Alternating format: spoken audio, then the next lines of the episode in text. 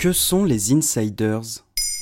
Merci d'avoir posé la question. On ne peut pas parler des insiders sans parler de leur corollaire, les outsiders. Et à eux deux, ils composent la théorie économique insider-outsider, un modèle théorique keynécien développé dans les années 80 et qui permet d'expliquer certaines rigidités à l'embauche dans le marché du travail. Les insiders sont déjà salariés d'entreprises ayant une situation stable, c'est-à-dire un contrat en CDI, et ayant reçu pour la plupart une formation coûteuse, alors que les outsiders sont des travailleurs précaires ou des chômeurs en dehors de l'entreprise. La théorie keynésienne oppose ces deux catégories en se posant une question importante. En période de chômage massif, l'entreprise a-t-elle intérêt de remplacer les insiders par les outsiders qu'elle payerait moins cher? Je comprends pas, on a le droit de jouer, on n'a pas le droit de jouer.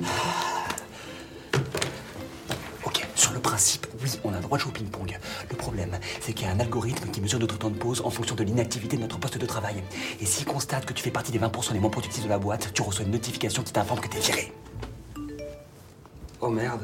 Dans cette hypothèse, le coût de rotation serait important puisque les salariés les plus qualifiés quitteraient l'entreprise qui devrait former de nouveaux salariés. La hausse des coûts pourrait donc être plus grande que la baisse du salaire initial. Il n'est a priori pas rentable pour une entreprise de vouloir baisser le salaire réel en période de chômage massif. Tu veux dire que dans ces cas-là, les insiders sont en position de force? L'hypothèse est que seuls les travailleurs ayant un emploi stable, les insiders donc, pèsent dans les négociations salariales. Cette influence s'exerce au détriment des chômeurs outsiders exclus de la négociation. Ce pouvoir de négociation serait renforcé par les syndicats qui peuvent négocier à la hausse les divers coûts que reviennent à l'employeur et donc à l'entreprise. Que ce soit les salaires, les formations, le coût du licenciement et aussi le temps consacré à chaque nouveau recrutement. Ces revendications et ces négociations salariales menées par les travailleurs et leurs représentants syndicaux ne prendraient donc pas en compte les chômeurs. Alors ça veut dire que c'est complètement verrouillé, que ceux qui sont en poste resteront en poste et que ceux qui sont au chômage resteront au chômage. Pour déverrouiller cette binarité, les négociateurs devraient prendre en compte un plus grand nombre d'intérêts, dont celui des sans-emploi et celui de ceux qui risquent de le devenir si les évolutions salariales se traduisent par des diminutions d'emploi. Mais disons que les modèles théoriques insider-outsider peuvent être revus comme un essai d'expliquer simultanément l'existence de normes salariales, de chômage involontaire et le rôle économique des syndicats de travailleurs. On a créé un mouvement non violent qui s'appelle Consommation Rébellion,